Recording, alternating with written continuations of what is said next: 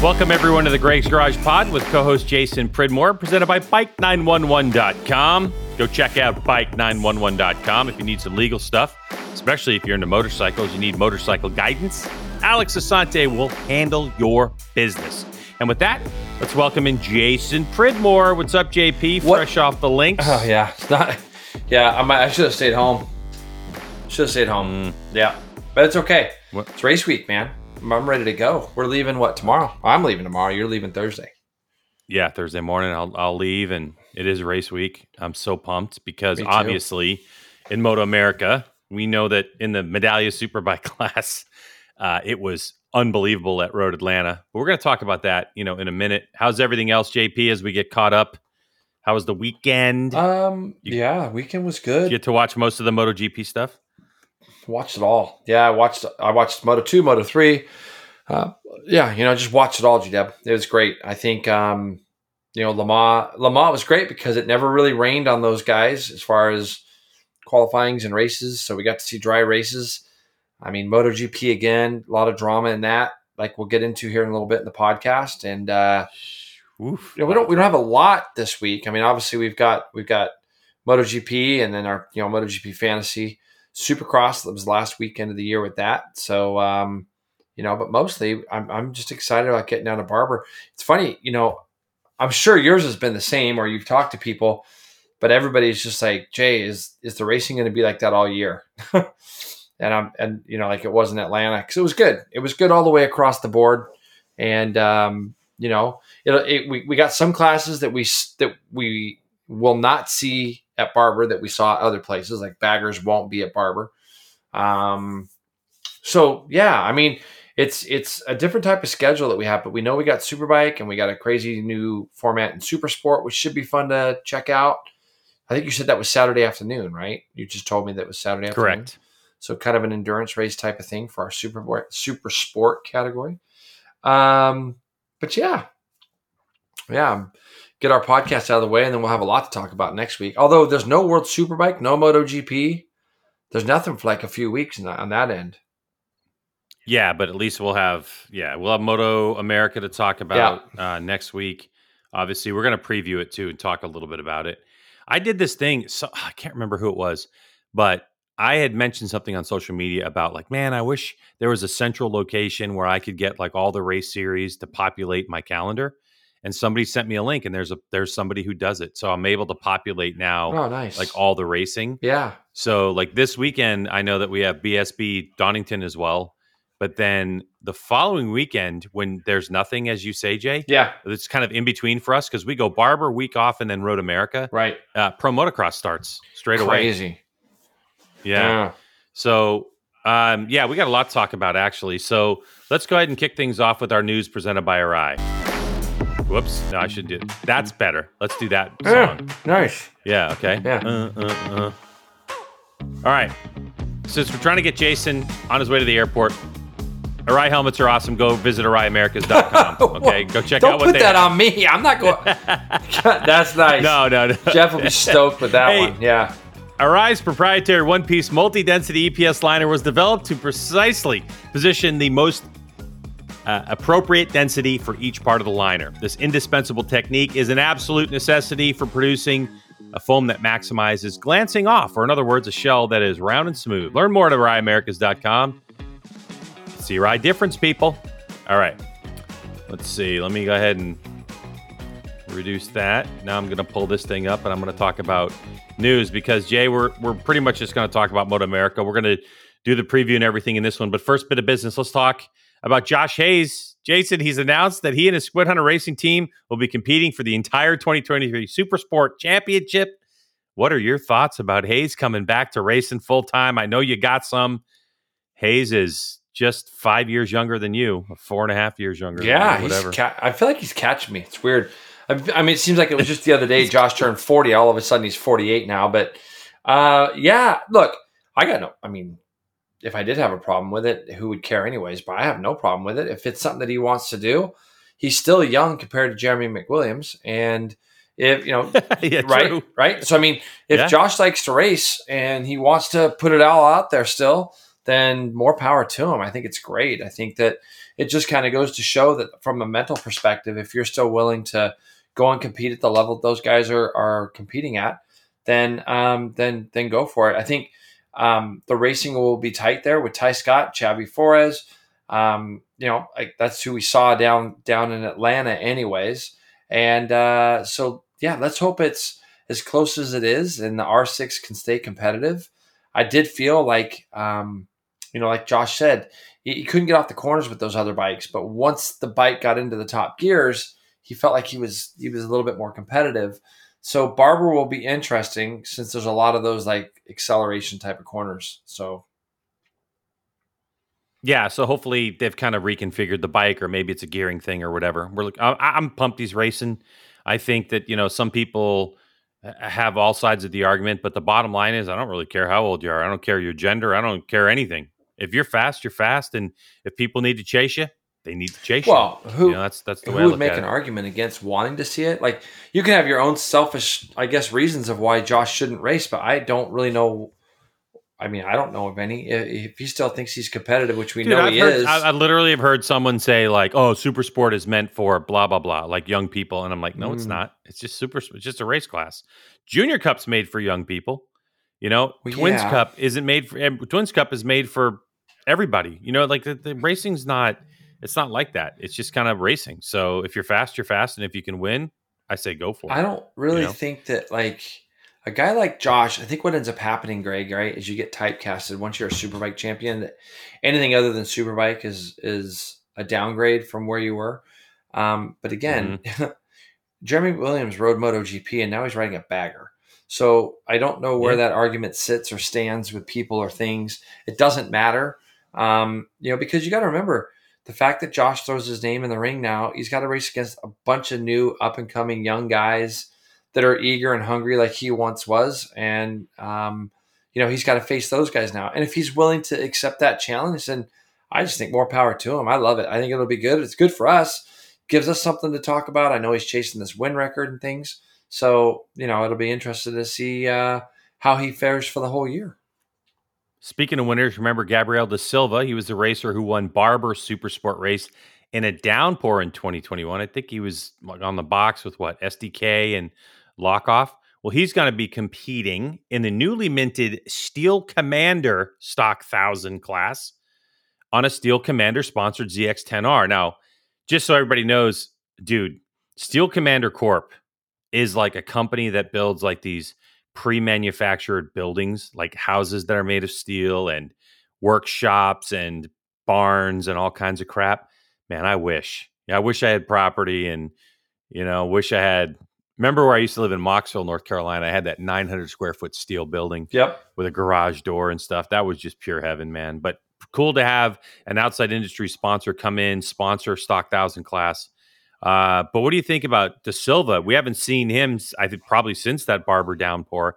I don't really know what he did in 2022, but uh, you know, coming in with a with a outside industry series sponsor, a person who won a super sport race in the rain against I mean, SDK was I think freshly minted yeah. the champ then. So what do you think? I think? remember that. It's great. I mean, look, a lot of the things that hold these young guys back is money, sponsorship, being able to actually make it to the races. I'm sure, I'm sure he wishes that he could come to every race, but you know, we saw him with some success here, obviously in the wet before, and um, I, you know, I think the weather's going to be pretty good down there uh, for the weekend. So, um, you know, you'll be able to rip this thing in the dry, this ZX10. Uh, I'm sure he's been riding it. I'm sure. Uh, well, I guess we'll find out when we get there. It's not really a class that G that G Dub and I cover, is it? I mean, so no. Anyways, yeah. but uh, but we'll keep an eye on him for sure. Yeah, speaking of weather, I, I do kind of like yourself. I'm kind of wondering what's going to happen there. It looks like it's going to be pretty good. I think in Leeds, Alabama, or Birmingham, technically. So make sure you come out. Might be a hint of rain on on Saturday, but you know, it's just typical southern weather, but we're looking like 70s, I think. Upper mid 70s is the highs. Yep. It's going to be really good. Since we're talking about Moto America, Jay, let's go ahead and preview a little bit of what's going on. I mean, first and foremost, we'll start it off with the Medallia Superbike class. 28 entries on the latest entry list that we have. No really big surprises. You know, everybody's on the list that you would think.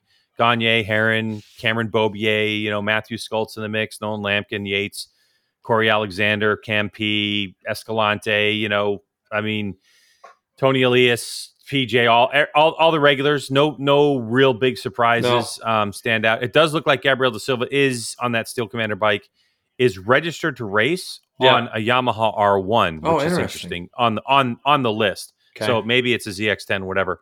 But um, let's talk about it, Jay, because I think Road Atlanta is a track where you have to have a very good setup to to be competitive, but not the greatest setup because the back straightaway.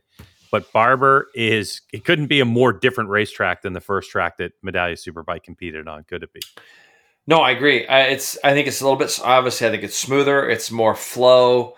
Um, you know, having a bike set up. There's there's places here, you know, where there's on and off camber, like coming up over that little bridge before the last big long right.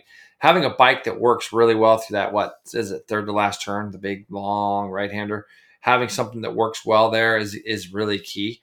Um, we've noticed that over the years, a lot of the superbike guys um, run that that big long right hander pretty tight all the way through it. So you have to have a bike that's maneuverable and accelerates. I mean, that's those are the things that you need there. Where is in Atlanta, you need a bike that's going to obviously be fast down the straights, back straight away, and things. But um, where Atlanta, I feel like it's a little choppier. This place here has a, a, a really nice flow to it.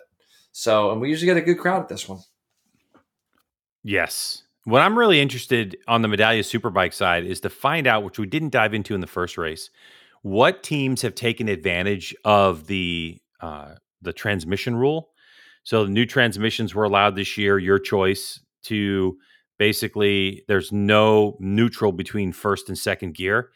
And if if memory serves, Barber has been a place where teams with superbikes have tried to gear their bikes for five gears, whether that was second through sixth or first through fifth, you know, because you don't really like the, the track, it's not, there's no real high speed there. So I'm going to dive into that a little bit and get more information for the broadcast because for any team that would gear second through sixth, if you don't have a neutral between first and second, are you going to choose to gear it in a little bit different way? You know, is it still going to be a five speed because you don't have that neutral? So it doesn't sound like much, but Jason, you know from your experience, and you had a teammate who was just like thought about that stuff constantly. That every time you disengage the throttle and you shift, you're going to lose a little bit of time, even if it's a hundredth of a second. Those hundredths of a second add up to tenths of a second, which add up to seconds, right? Mhm. Like it's it's Yeah. one of those things. So I can't remember. Do you remember? Like I'm pretty sure it's a five gear track for a super bike, mostly. Uh, I don't know. I thought it was like, I thought it was like a three gear track. I thought it was like second, third, fourth. Um, Maybe, yeah. Like it doesn't. You don't get very. It's like a Chuckwalla almost. There's really not know? a fifth. I know you come out of the last turn a second, you go up two gears and back a couple for turn one. A lot of those guys might just go back one for turn one right now. Um, so I, I think on the superbikes, Greg, honestly, I think it's I think it's second through fourth. Uh, but again, it's it's I'd have to I'd have to do a little bit of checking on that one for you to, to really get an idea. So Ga- Gagne did a 22 flat. Like that's the lap record. Yeah. He got it in qualifying last year. Any any clue as to the? But 22 nine, I think, was the fastest race lap record. Was it? So any any clue on what you think the fastest lap around Barber is in a car? Oh wow, in a car. Mm-hmm. I'd have to think about what series races there. I think IndyCar races there, right? Correct. Don't they? So it's Yes. got to be an IndyCar, and I would say they probably do. What are we at? Minute twenty-two. Minute 22. I'm going to say they're at about a minute eight. 106, like a high 106. Wow. and that was done that was done by a, a 2021 car and i guess indycar had a major change and now like the the the race record in the latest version of the indycar is like three seconds slower i think and that So was done this year oh earlier this year I wasn't too far off. yeah one yeah not not Yeah. not too far at all i mean it's that just kind of blew my mind can you imagine like we used to do what 55 second laps around Pikes Peak. pikes peak Mm. and you're doing 106s. I mean, that's the fastest lap, but still, Yeah. even if you're doing 108s, you know, as a normal, that's so fast around Barber, man. downforce. Downforce is a crazy. Yeah, thing, downforce, guys four, four, four contact patches, all that kind of stuff. Are you? Are you? Are you know? Getting back to it real quick. Are you?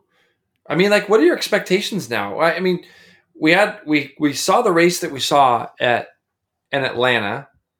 I mean, are you thinking that we're going to have kind of barn burning races like that again at Barber? I mean, we've we've seen them. like we've seen close racing at Barber in superbikes, and we've seen checkouts in superbikes. And the thing that I'm thinking about is there's a huge question mark over how much development that that Cameron Beaubier's BMW has. This is really going to reveal itself as how good is this thing cornering? How well is it going to handle the tire? How well is it going to handle the front tire? Because Barber can be a, a little bit harsh on the front tire Uh-huh. in terms of just how you ride it. And, you know, Cameron, we know, is a front end rider. Um, Gagne's coming off of arm pump surgery. We'll see if he's completely healed from that. You know, one person you cannot discount at Barber is Cam Petersen, right? For you, if you think he's so- back to so when we used to race stock thousands, remember that? Like just a couple years ago in the same class, he was able to stuff his nose the year he won the championship when M- Melissa was his crew chief, Paris. He stuck his nose in there and was like right in the top three for a long time during that race. And So, uh, Cam- and remember he was fast last year there. Right off the Yeah. bat, first practice, he was ripping. Yep. So it's So I, Yeah. I, I don't know, and and and now you add Herrin to the mix. I want to, you know, I want to see how good that Ducati's going to be on the Ducatis on a smooth surface. We're at we're at primo time with this racetrack. right? Yeah, I think this is the third year of the surface. So you're right. Yeah. make you know if there's still no bumps there and if it's still glass, then grip should be absolutely perfect. If the temperature's literally going to be what they say they're going to be with the sunshine and everything is set to break track records.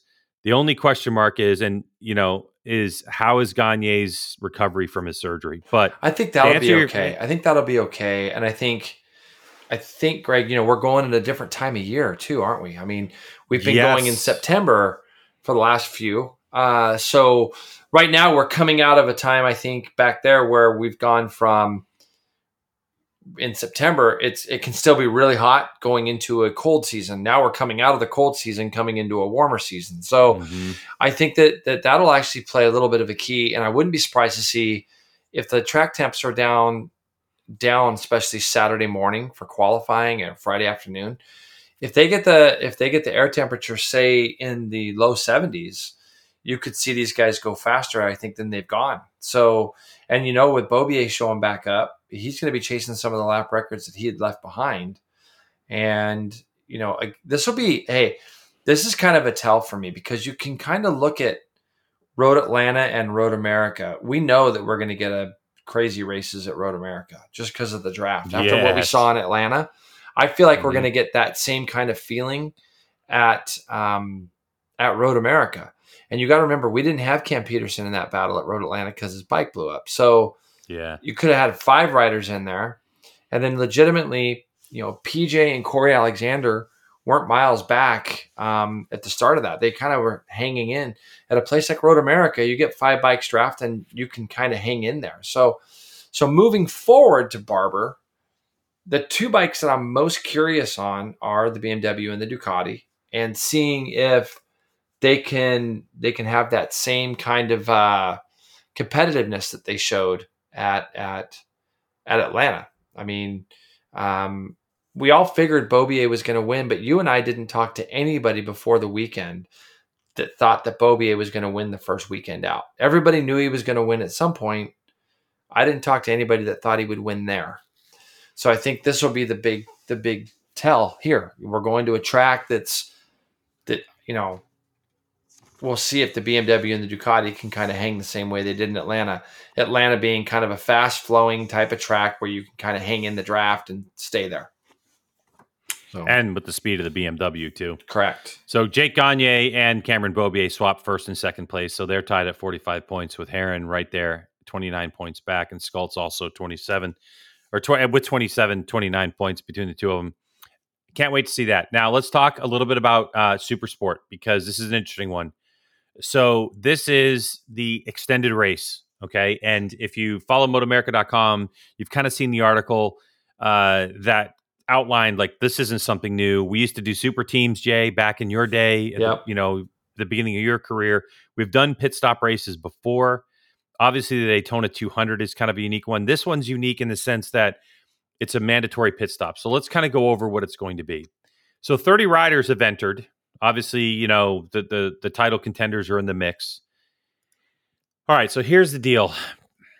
For those that followed the Daytona 200, this is going to get a little bit long, Jay. So sorry about this. I'm going to talk for a little bit here. Do it. For those who watch Daytona 200 and they were confused about the red flag and the restart and how come Cameron Petersen and PJ Jacobsen end up on the lead lap and all that has been resolved. Okay. Moto America went back, they looked at what they were doing, they looked at how everything played out, and they've made a couple of rule changes. Number one, this race is going to be a, somewhere in the neighborhood of about 53 and a half minutes long, 54 minutes long there is a mandatory pit stop that is going to be in this race. That pit stop is mandatory isn't going to be like if for some reason your bike can make it on distance and you feel like you can make it on time makes no difference from the entrance of pit lane j where the line starts for the 60 kilometers per hour speed limit to where it exits moto america is going to figure out how long that takes at 60k let's just say for argument's sake it's 30 seconds Mm-hmm. okay all right. Then what they're going to do is they're going to, and we'll we'll know this information before we go racing. Um, they don't have it yet. Then what they're going to do is they're going to tack on a time, say eight seconds. Okay. So basically, what they're saying is is that you need to take 38 seconds of coming into the pits. Now, look, if you have the ability to set a second pit lane speed limiter, you know, and you wanted to set it, let's just say 54k is 38 seconds. You could do that. Mm-hmm. You don't have to change tires. You don't have to put fuel in but you have to do the mandatory pit stop and you have to do it before three quarter race distance. If you don't, if you if you wait until after and the red flag comes out, you will be penalized a time penalty. More than likely, it's going to be the 38 seconds plus an additional penalty of that nature. Mm-hmm. Does that all make sense? Yes. Okay. Now, when it comes to the rules changes, let's just say that someone you know gets caught in the pit or whatever happens. Let's just say that they're a lap down Mm-hmm. and they're in tenth place or fifteenth place. Yep. If a red flag comes out and the race continues on, doesn't you know it's not it's not three quarter distance yet. You will still remain a lap down. You'll still be in your position. You'll still grid up in eleventh place Makes sense. or 15th place or whatever it is, but you will remain a lap down. For all those people on the lead lap, then it would just be normal. If a red flag the- comes you're and on we the lead restart, then you're just you're on the lead lap. You're going to be bunched up again. Okay. So, you know, that's that's kind of where the the rules are and there's some more things that we're going to talk about. So, the reason Moto America is doing it for the most part to make it as simple as possible is because they're interested in trying something different. What are your thoughts? Well, I think that what they did by making these changes is great because they learned at Daytona that some things obviously didn't seem like I think to a lot of us there were some things there that didn't seem exactly right. So a person that's five or six laps down can't just be on the lead lap the second the red flag comes out.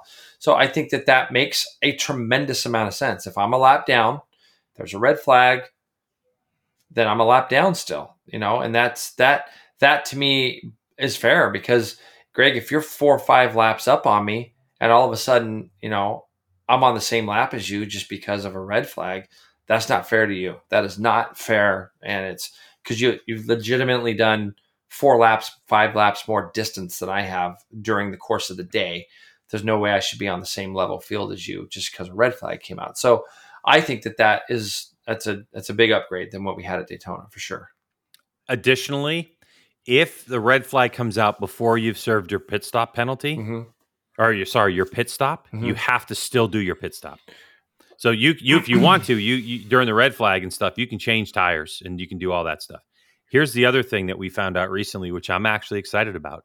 This will be a flag to flag race. So if it rains, they're coming in and putting rains on. So basically, what Greg is saying, let's just say for argument's sake, tell me if I get this right.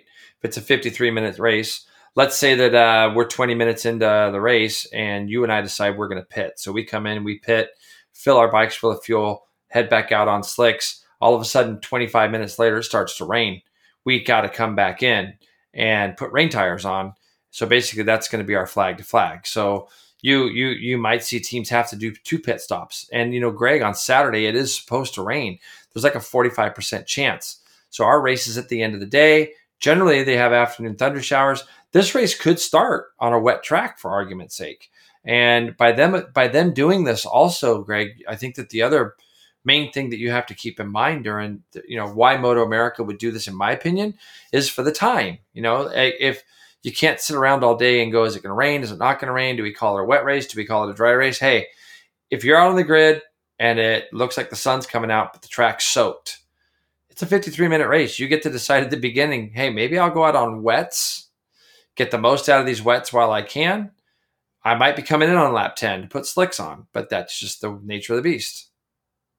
Yep. So weather's not going to cause a red flag. It's great. That's the bottom line. Yeah. I mean, lightning, of course. Of if course, lightning is yeah, within yeah, a yeah. certain mile radius, they're going to shut the thing down, and that's a possibility. But yeah, so flag to flag. So look, it's it. We've talked about this before when it relates to Road Atlanta. So these are AMA rules, but it was AMA, FIM North America, and Moto America literally having a conference, sit, sitting down, you know, on on the phone and having a discussion. Can we get this? Can we change this? So credit to both Moto America and AMA FIM North America for making these changes mid-season that make sense. And so I'm really pumped to to see that, and we hope that everybody tunes in. That again, like Jason said, that'll be Saturday afternoon. It's the last race of the day on Saturday, and that'll be Super Sports only go at racing for the weekend. A 53 minute solo race. Jay Junior Cup. Boy, Jay, we we saw Junior Cup have as little as like 12 entries last year, maybe 14 entries at some point. Yeah. But there has been a massive resurgence. 31 entered in Junior Cup. You have all Ninja 400s with the exception of Aiden Sneed on the Yamaha R3 and of course Rossi Moor on the KTM RC390. You have people from Italy, Brazil, uh I think Slovenia maybe, I don't know. I mean it's it's it's looking pretty crazy. What are, what are your thoughts on the resurgence of Junior Cup and all this mass participation? Well, the thing is, is it's encouraging because you you kind of almost start to get a little bit worried if you're not getting the numbers and you're not getting the people. You start to get worried, like, well, how are we going to feed them up into other classes or other areas or other things, right? So, I think for us, Greg, it's great because it allows us to be able to continue to see kids coming through the ranks, getting better as they go, and giving us a chance to see them move up to Twins Cup and so on. Because that's that's where a lot of these these kids have been going, right? They've been going to Twins Cup, um, and so Twins Cup has become a very viable championship now. When you look at that class, and also got a lot of number a number of different riders and and and kids that have come from there. So I like the fact that our Junior Cup program. I know that Moto America did some stats last year. A lot of the Junior Cup kids were coming from the East Coast, and, and you know, sadly, that's why we're not seeing any uh, Junior Cup at the Ridge or Laguna because the majority of people were from the East Coast. So, yeah, I, I'm I'm encouraged. I mean, how many are there, G Dub? How many? There's like thirty. Is 31. there 30? 31 Junior 31 Cups. on the Wow. entry list currently. Yeah, and then they go to Road Huge America. from They go to. Road America, and we don't see them again until Brainerd. Yeah, very Is that right? Yeah, Yeah. Yeah, I believe you're right. yeah. So that's yeah, that's crazy. In that stock thousand class J, there's 42 entered in that class and Revit Twins Cup 41. So all things are looking healthy. Of course, you know, I think too part of it is that Barber is a good draw. You know, it's it's it's an iconic racetrack. There's so many great things to love about the facility itself. You know, the track, you and I have talked about it many times. The track is really good. It, it, it er, the track is good. It would be the surface is unreal.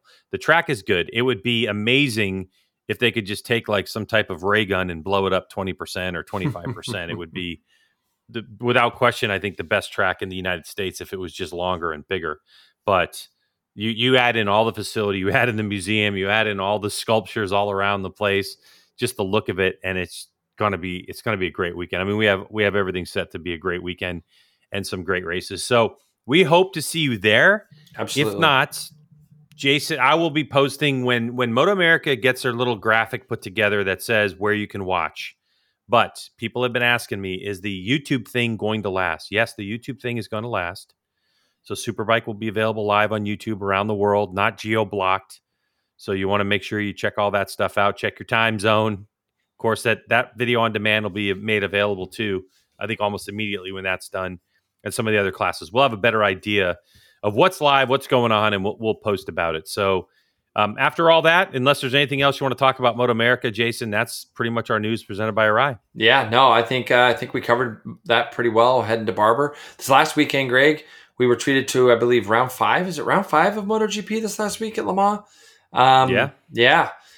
You know, it's a track, Greg. It's funny because I'm watching it, and God, I got so many great memories about that place. But it was another, mm-hmm. it was another real race of attrition. Was the actual Grand Prix on Sunday? We'll talk about that first here, because there was some big, big. Uh, I guess there was a lot of stuff that happened during this race, and there's a couple things too that I think, um, you know, I don't want to, I don't want to have it overlooked, but there were some interesting parts of this race as well. But let's go real quick, Greg, to the obviously the winner of the race, Marco Bezzecchi. He comes back off of a race that was uh, obviously a major struggle for him. Um, the race before this one, he um, really bounced back nicely here and, and gets the win by you know it was actually really easy for Bezzecchi this race. He ends up winning by 4.2 seconds over Jorge Martin and Johann Zarco. So Zarco keeps French happy, keeps the French fans happy, I should say. But man, what about Augusto Fernandez? Um, I couldn't help but thinking every time they showed Hervé Poncharal, because I know you're really, you know, you're pretty good friends with him. Mm-hmm. Um, what he must have been thinking during that race, seeing his bike finishing fourth. Yeah, I mean, I just he he must have been pumped. You know, yeah. a lot of people when Fernandez was was hired were like, "Oh, he's he's just a placeholder for a year," and I'm like, I don't think so. I, I think good. the guy's extremely talented and he's got the body of a of a MotoGP rider more than he does a Moto 2 rider. And he was good on the Moto 2 bike. I think it's great. I mean, obviously the gas gas is the same as the as the KTM. It, it is the KTM and it's a factory bike, and so they're getting all the bits and pieces. And I'm sure Hervé was pumped. I, I have to be completely frank about like watching the coverage. I was pretty upset that of the lack of coverage that he got. Yeah, you know, I, I really wanted. I, but there was a lot, a lot, There was a lot of stuff happening though. There was a lot of stuff happening, but once the race settled down, they kept skipping over him. They kept showing Zarco, and then they would jump over him and show Aleix and show Brad Binder. And and I the only reason was because I really wanted to see his riding style on that bike. Yeah. You yeah. know, I want to see his body position. I want to see kind of how he handles it, how he's making speed, just to just to get a little bit more, you know, like I don't know. Anyway, but beyond that, uh, I thought it was great for you know he only finished his six point two back, and he took a he took a big risk with uh, I guess some software stuff that he tried, and he said post race that he's really feeling it, and he also said, "Look, I'm, I'm not here just to be fourth. I'm here to win races." Yeah, and I just love the I love the mindset, and I think in this day and age, Jay, we just want people to like in this instant gratification, like, "Oh, you're not you're not fast enough, get off the bike," and here we are, five races in, and he's in fourth place.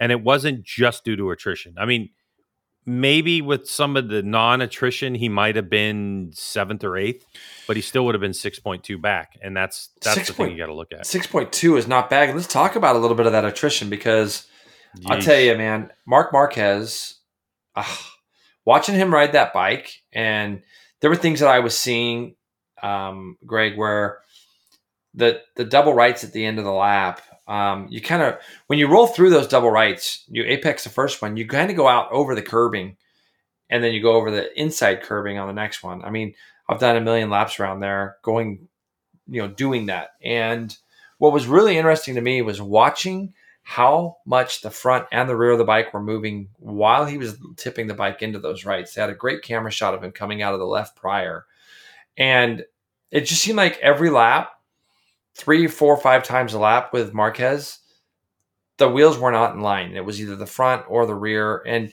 you just kind of, I think that when he tipped off, you just kind of went like, yeah, well, it's, it was kind of coming. You know, it was like you kind of could sense it because he was just on the edge.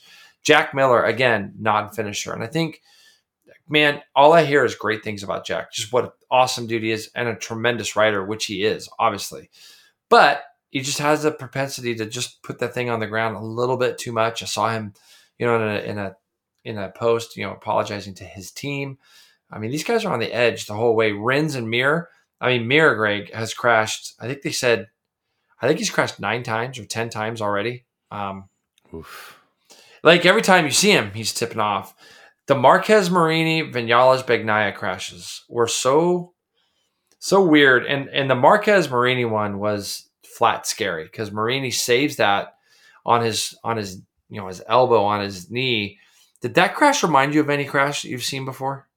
Yeah, I yeah. don't really talk about it. Yeah, so so yes. you and I are in the same place. I when I saw it, I scared the I, shit out yeah, of me. When I saw it originally, I freaked because you know, they showed it in mm-hmm. real time and they, they didn't even have time to commentate on it because it was so big. And, and it was Mother's Day and I was watching the race and my mom was sleeping and I, I let out a scream because I, it just reminded me uh, of, of, you know, the crash in Sepang a bunch of years ago. And the problem was, is if he doesn't save that, he kind of gets out of harm's way, doesn't he?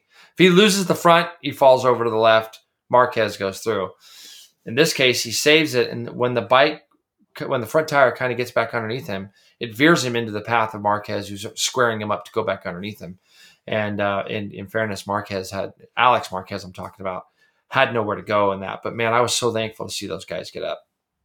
Yeah, so was I. I mean, We're really talking. We're talking about Simoncelli, by the way. Yeah, the if you- Simoncelli Trask and Sepang. Yeah, if, was- if you don't know, uh, Marco Simoncelli, who basically had this similar incident, um, right hand corner and saved it, and but it, but, but the bike was turned at a bad angle, and he got clobbered by Colin and Valentino, um, Yeah. And that's what caused the end of his life. But so that's why we were a bit scared about it. But um, yeah, I, I thought the same thing, and it was a really good save. But I, I also looked at the replay, and I just don't think that Alex Marquez had time enough to even see him, Correct. because he was directly behind. right. Was it Jorge? Was it? well, he was to the right of him at that point. He was already accelerating and going through, and and Alex, you know, he just didn't have anywhere to go. And No. Hi- his it's kind of interesting isn't it because it's going to be curious to see how alex marquez bounces out of this because the beginning of the year and even in testing he had shown that okay this has been a big step. This is a big move forward. This Pramac thing or um, Gresini thing is going to be a big step forward for him. And all signs were pointing towards it's going to be a great move. And now it's kind of going back he's just constantly caught up in these little things is he not or is it just me am i being too hard No, because he is. it's just like he, got is. he got fantasy cleaned value is tanking. he got cleaned out he got cleaned out at um at COTA by Martin and the S's if you remember. Um but he's had a lot of these he kind of always seems to find himself in the middle of shit and whether it's in his own doing or not he just kind of seems to find himself there and so it's a little weird um cuz I He's I got really a little rain cloud over his head He at does. the moment, just a He little bit. So yeah, how does he get himself out of it? And then when he does, what's going to happen? Yeah. you know, is it is it because he's going to slow down, or is he going to be wow. even possibly even faster? But Yeah, I can tell you, he's killing me in fantasy, killing me. well I, and now you know he got a three grid penalty I saw because saw- of the earlier incident where yeah, between Binder and somebody else. So, um, it, was, Binder Binder and and- Zarco. Zarco, yeah, Yeah. Yeah. So yeah. Um but anyway, I just think I Greg, I, I'll be honest with you. The other thing that I think you have to add into it is it's like his brother was back this weekend, and I don't know. I, I it's it's the whole dynamic because I've never been around those two is is interesting to me because it's with all the talk about Marc Marquez, you know, wanting to be on it, you know, talking to his brother about the Ducati and all these crazy things. I, I just I don't know how hard it is for Alex to really focus in on what he needs to focus in on, and especially once he started to see a little success. We saw him on the LCR bike have some early success too, if you remember. He had a couple podiums, I think, his first year. But yeah, too. but anyways, so the other big one was the Bagnaia Vinales accident, and you know me, I'm always got I'm always down for a little dust up in the gravel, so I didn't mind that part at all. Me too. I, I feel like I feel like like I, I was okay with it because when I saw kind of what happened, you know, Vinales went underneath Bagnaia. Bagnaia tries to square him up, and then he straight lines it though. Bagnaia kind of straight lines it like he's gonna get his authority and go back by, but he but Vinales was there. There was nowhere for him to really go, and I felt in my it, it was one million percent a race incident. I just think it's so crazy how the race direction side of it has stayed so quiet on this. Like I haven't seen anything. Yeah. Well, Mm-mm. well, the thing is, it was a race incident. It wasn't really the fault. If I had to place fault on anybody, I would put more fault on Bagnaia than I would Vinales, um, because Vinales was to the inside and Bagnaia kind of just like ran into him, and then it straightened them both up.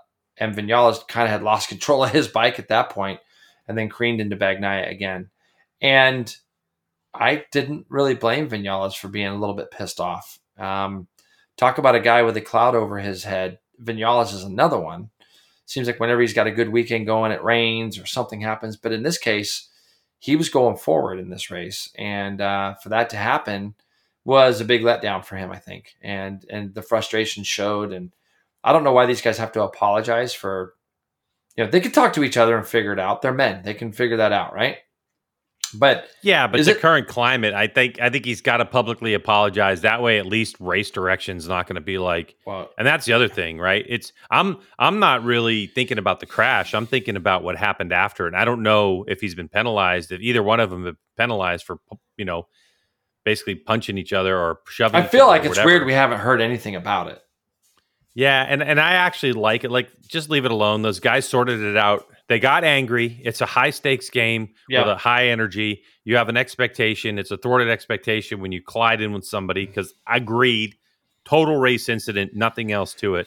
Yeah, You get a little bit teed off yeah. in the gravel trap. All right, they did the right thing. They came back on the scooter together. They got off. I- If you saw that or not, they yeah, shook they shook hands. hands, all that shit. They Yeah. talked it out between the two of them. That's the way it should be handled. Fair enough, and it's done now. We don't need anybody else to get involved in that. You know what I mean? Like just Mm-mm. let Yeah. let it go. Let it let it be what it is. Those guys will move on. I agree with you 100%. I think that them coming back on the scooter showed a sign of like, hey, we got this under control. I think I read somewhere where they went to race direction together. They actually went up there before they were called up there. Oh, they, They actually went Okay. together. Um, Yeah. But it's like that's how things should just be handled. I um, I thought that when I saw the original um, when Bezzecchi went up underneath Marquez and they docked him a position, you know, like he had to. I think it was Oh, that, that- oh, all, all yeah. that stuff to me is is look, it's racing. These guys are on the edge. They're gonna pick each other up. It's a Marc Marquez it's- too. You know, like I mean, I'm not saying that that should be taken into consideration, Right. but If there's Mark a guy who's that done it a million daily. times, yeah, No. Um, but at least they didn't give him a ride through. I mean, the ride through penalty they give Binder, I don't understand because, again, he, he runs off the track. He, he sits up and slows down and lets Miller back by. But because his average in that sector, because that was slightly bit quicker than his average, they dock him. And I'm like, really? I mean, we, we you don't want to discourage riders from using runoff. And it wasn't like he used it in a way to gain an advantage. He he slowed up. He let Miller go back by. He was basing his penalty off of I'm going to let Miller go back through. I'm going to sit up, which he did, and then he gets a long lap penalty on top of it. I'm like, just let him, just let him go. We need to have the runoff is so key for riders, and we're and we and we need it. And if you make a mistake, and as long as you show that you haven't gained an advantage, in other words, what I'm trying to say, he didn't gain a big enough advantage to have to go through a long lap penalty that actually hurt him more. If he slows down two tenths of a second more than he did when he ran off, then that would be deemed okay, I guess. But instead, you got to go make you're the guy. taking common sense out of it, right? You're just- looking at the, the race directions, looking on the screen, going, "All right, he just tried to do the right thing. Let's leave it alone." Right? I mean, and is there anybody that's going to complain about that? Nobody's going to complain No. about that. In the sprint race the day before, Jorge Martin won that one, uh, Greg, over Brad Binder, who just continues to impress with how quickly he can move forward through a field.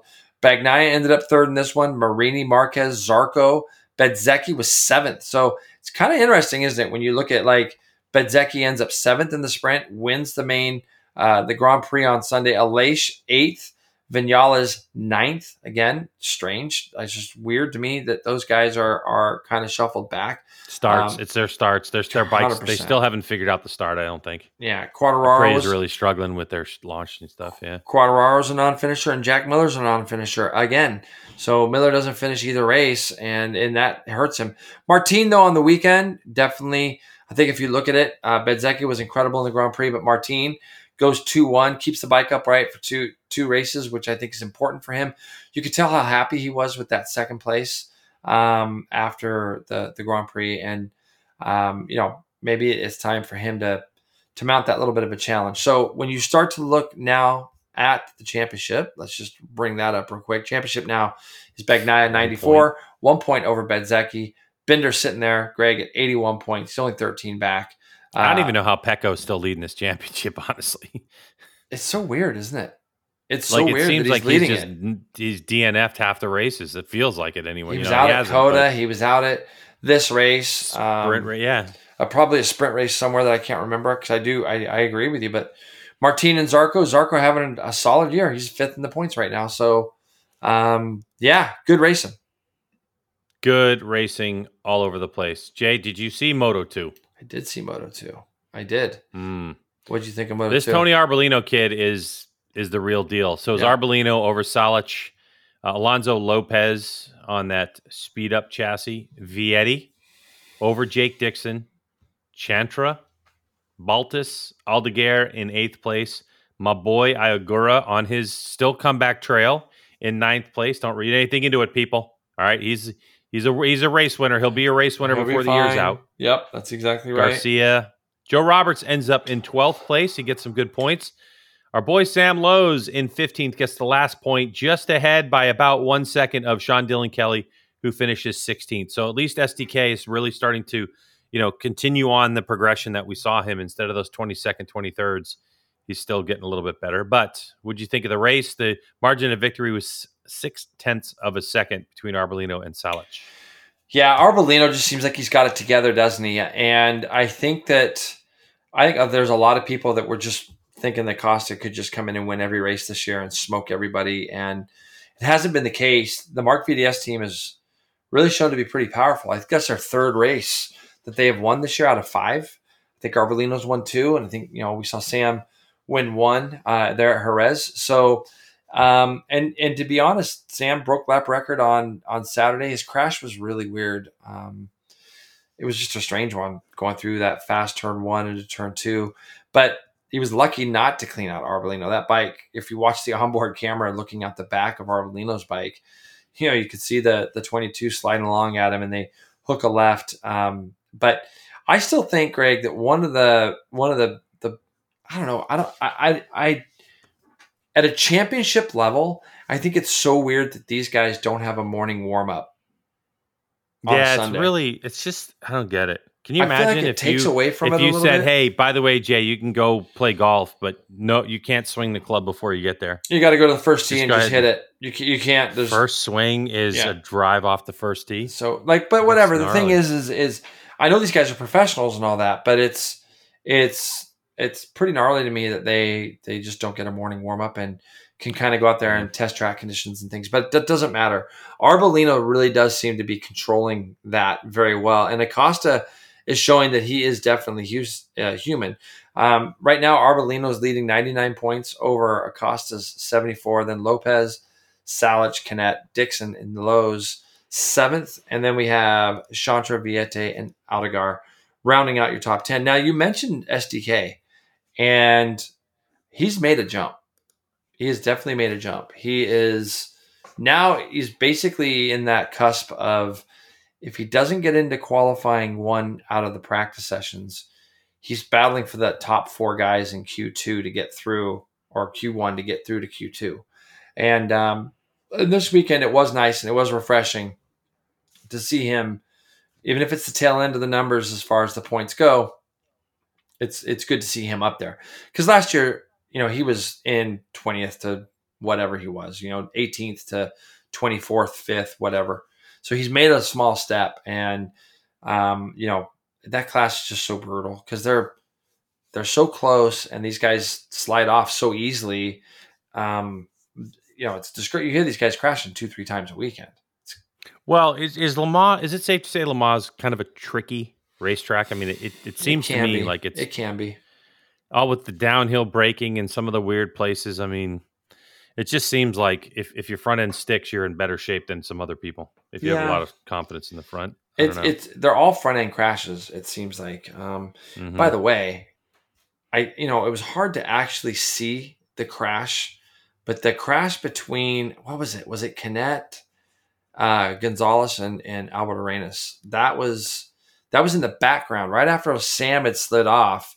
These guys went three more corners, and I believe it was Albert Arenas that got a little out of shape, and Gonzalez like you know Arenas crashed right in front of Gonzalez. He had nowhere to go, and then Canet hit him. That looked like a big one as well, and good to see all Mhm. those guys get up, but for the majority here right now, like you say, Greg, Arbolino looks like the man. In Moto 3, Moto 3 was another really good race all the way to the very end. And um, Holgado held off Sasaki in a crazy last lap over, and then Jaume Masia was uh, was third. Ortola, who's won a couple this year, he ends up fourth. Yamanaka, Deniz Oncu, Artigas, Alonso Rueda, and Nepa are your top three. And in the championship in that one, Greg, I'll check that one real quick for you too. Um, I believe it's Ortola who's going to be leading that one. Um, it's Holgado. Holgado's oh, got I mean 84 Holgado. points. Sorry, thanks. Yes. Yeah. 84 points, and you have or, uh, Ortola and Masia tied at 63. Yeah. Yeah. Long That's way right. to go, but Long Danny to go. Looks Long looking pretty go. good at this point. You know, it's you got to put this season together. But uh, what there's is there 17 races still to go? I mean, it's still crazy. Yeah. Crazy amount of races left. No, 17 to 14. Oh, they canceled one or whatever. Yeah. So it's, it's pretty good. Um, let's talk a little MotoGP fantasy. You want to? I actually, I do want to. Yeah. So, I mean, I don't even know what to say, Jay, because I can tell you this: uh, I'm I'm I'm down to 150th position. Uh, Come on back, Greg. The water's warm back like here. Come on back. dude, it. I had no finishers, no finishers in the race. TB Simmons 133 is leading the way with Troy. yeah Troy, but he's he only has one turbo left, but still his team is worth a lot of dough. I mean, his team is 16.2 million. Mine has slid to under the 15 million mark, so I'm screwed. You know, thanks to the likes of you know Alex Marquez and Maverick. So I have Maverick Vinales, Bagnaia, Luca Marini, Alex Marquez, and Gresini. Mm. But Troy was able to switch. Like he's got Ducati as his constructor, and he's got Mooney VR6 as his team, and he's got both VR6 riders on there. I mean, it's an all Ducati thing. So he's he's he's looking pretty pretty strong. Uh, Jack Roach is still in second place. I mean, Troy's got a big lead right now. He's got 793 to second place of 748. Um, 658 for Evers at 740 and I'm back. Where where are you? Where are you living? Hey, I got I went from 327 to 310. hey, hey, easy. I had the top three guys this week. Okay. I had- what, what I you mean- want? You want a pat on the back? No, I do kind of. Actually, yeah, that would be kind. I, I scored. I actually scored 173 points this week. And if you look at all, if you look at your top 10, I know you have them Yeah. pulled up. that's a Um, that's actually a big chunk of corn. that's pretty good for me. I mean, you got to Yeah, remember. Troy Troy yeah, Troy leading the way scored 158. Or no, sorry. 162. He had 162 and a half. You look at where I've been living in the Red Tail. you look at where I've been living back here. Um, Team Chow had 189. They haven't used a, they have not used a um, a turbo either, and I believe that's the first time I've seen them on the board. They had Alex Marquez too, so they got they and Marini. How did they score so many points? I don't so know, dude. confused. I'm so confused. All right, look, people. There's 370 people, Jay, that are, that are in our league so far this year. Wow. So make sure you join our MotoGP Fantasy League. It's fantasy.motogp.com. Or if you're on the MotoGP website, you can go to, I think it's more, then you go to Game Hub. It's free to join. If you win, you win an Arai helmet and a set of Dunlop Q5 tires. Second place gets Q5 tires. Third place gets Q5Ss. And somebody who we haven't determined yet, and this is why, even if you join us late and you're not in contention for the win, we're going to figure out who is going to win Hmm. a private day, probably in the winter, with Jason Pridmore Yeah. at Yeah, Chuckwalla we'll. Valley Raceway with the JP43 training, one on one training. We'll That is a value of nine hundred and seventy-five thousand dollars, of which you have to pay taxes on. Yeah. Yeah, no, it'll be uh it'll be fun. We got to figure out a really cool way to figure out what place we want to do it. You know what I mean? So Yeah, I still like the forty-third thing, but who knows? who would that be right now? Who's 43rd? We could do one hundred and six. That's your age, so we could do 106. yeah. Grasshopper 219 right now is 43rd. Whoa, whoa! Don't get anybody excited about this. I'm just saying. I'm just. I don't know if that's what we're gonna do. I'm. I'm Yeah. kind of going back through now because it's. uh It actually works now. Remember before you'd hit the load more button and it would just keep on yes, kind of hosing you. and now, And yeah, now it works. yeah yeah so yeah it's good it's fun i'm glad uh i'm glad finally had a, a decent weekend I, i'm still not very Well, let's let's wrap it, up so. Supercross then, Jay, because yeah basically, Supercross, yeah as weird as it was, Chase Sexton won the championship after it was announced that Eli Tomac was not going to compete because he tore his Achilles tendon or whatever Right. it was, right? yeah So Chase, I don't think was awarded the number one plate um, because that wasn't announced till everybody was packed up and gone, I believe.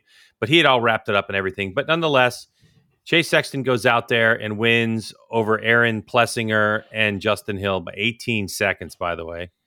Adam Cianciarulo in fourth place. It was kind of a rainy, crummy deal. So Chase Sexton ends up winning.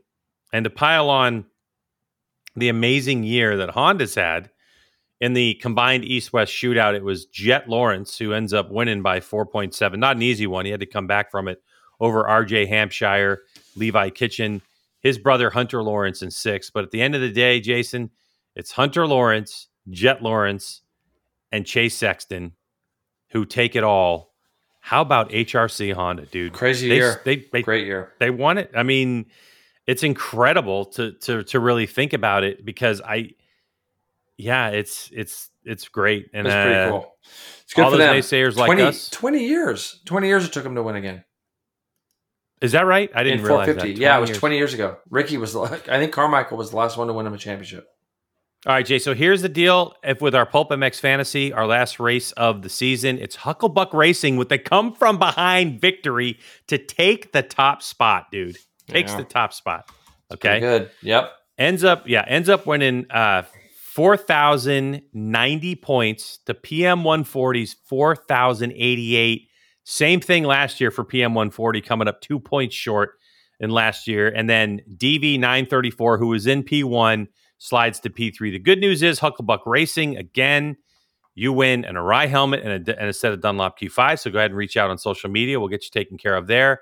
Uh, PM 140, I've already got the address, got the sizes, going to put it on his KTM and and uh, been on Pirelli's forever. So he's looking forward to trying the new Dunlop Q5s.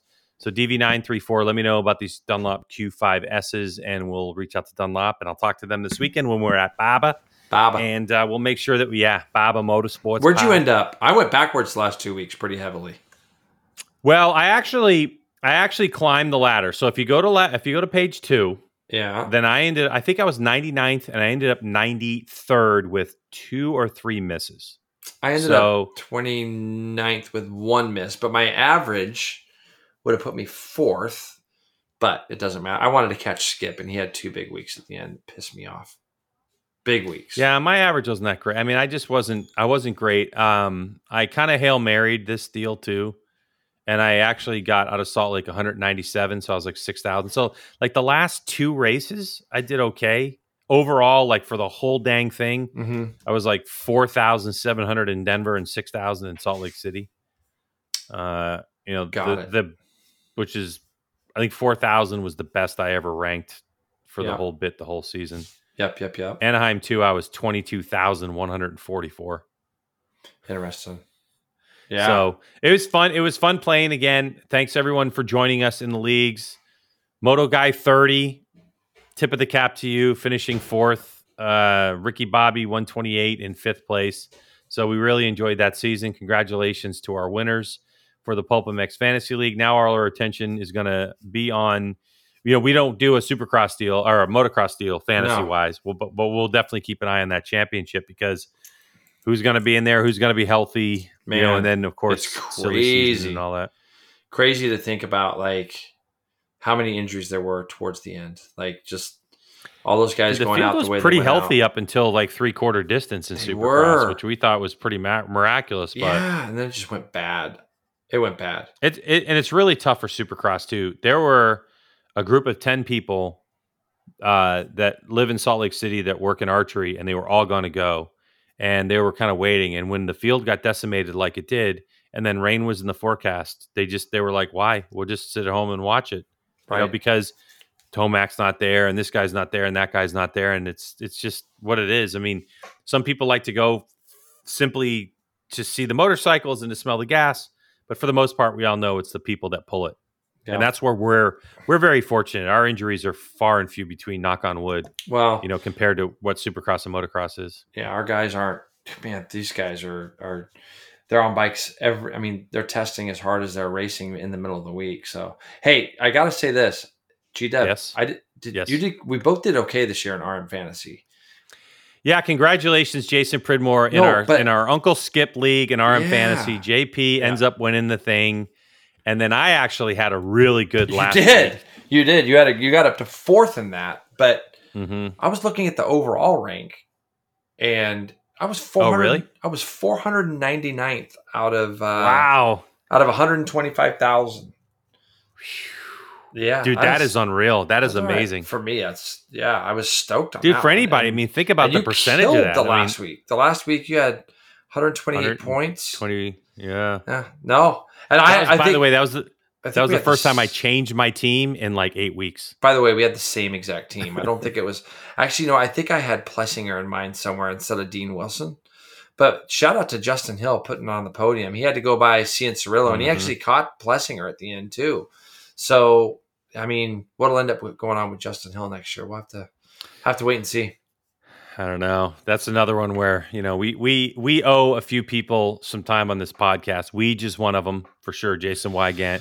We owe him some time on here to get us caught up. You know, maybe that's uh, after the motocross season and get us caught up on silly season. Steve, our boy uh, Steve English, we need to get him on here for Of sure. course, of course. There's a bunch of people, but you know, it's it's it's kind of a crazy summer, Jay. You know, we're in the middle of race season, and it literally goes Barber for me. Next weekend is archery, then Road America, then to San Diego for archery. You know, then home for archery, then to the Ridge. It's just I don't actually have a weekend off until we get to the first weekend of August. First and second weekend mean- of August before PittRace. And I'm honestly thinking about. I know it's, it's kind of weird because I didn't really talk about it, but I'm like I'm thinking about shutting down myself and like getting my ankle done because my ankle's giving me so much grief that I'm over it. Yeah. So it's like I'm thinking about. I can go to the races on crutches. I'm not worried about that. I can go there on crutches, get this thing fused. Yeah, but you'll be with bored at home, so maybe we'll do a podcast a day Never know. Could it could happen just to get you on board. Yeah. Maybe, maybe if you get your ankle done and you're sitting around recovering, yeah. we'll fire up that Xbox, huh? No, we play some MotoGP on Xbox. Not No, happening. Not happening. I'm All over right. that. All right. That was good All during COVID. That was a two hundred fifty dollars. You, you guys were on for like a week. That was like a two hundred fifty dollar COVID purchase. I think is what that was. So, yeah, you guys it. maybe two weeks you were on it a little bit, and then it was over. A little bit from like As soon as the front door opened, you were like you were you're like a seven year old kid who like gets a bicycle for Christmas. You were gone. jumping on at noon and going like at ten o'clock at night. This is the last race. Going to bed. And then at three o'clock in the morning, I'm still on there. I'm like, yeah, this has got to stop. So, Yeah. anyways, but um, well, I guess I'm gonna see you in a couple of days. And um, yes. We don't really there's no like i said there's no world superbike there's no MotoGP this weekend in fact MotoGP doesn't go again until Mugello so i'm thinking that um you know we got to get steve english on in the next couple weeks for sure Mhm. get him to talk a little bit about world superbike so he could try to convince us that it's a really fun series to watch right now Yeah, the next World Superbike for them is going to be the same week in Road America. So maybe next That's week, right. uh, or the week next week or the week after, give us a preview are they in Misano? of World Superbike. Are they, they are in Misano. yeah they're yeah, Misano Emilia. Romagna. you watch Yeah, it? They're in Misano. did you see any of the northwest 200 I did not get to see any of it. yeah No. yeah I saw of course, I was in. I was in Wow. uh, yeah, you were on the road. Gainesville, Florida, yeah, over the weekend shooting shooting USA archery Um, stuff. Yeah, I will tell you this though, Jay. Yeah. There was a change in the USA archery schedule, and we were supposed to have our national championship, which is the stuff that I won back in 2019. We were When you were a supposed to have that on top. I mean, I I didn't mean to say that to drop names, but Uh-huh. just to give you some That's context, great. we were sp- we were supposed to do that the weekend of PittRace, and so I wasn't going to be able to compete. And then they have since moved it. Well, they know So- you're you're a big draw, G Dub. They don't want to like no, have but they moved they moved there, it you know? so they moved it to a weekend where I can compete. So it's it's the weekend uh, before Coda.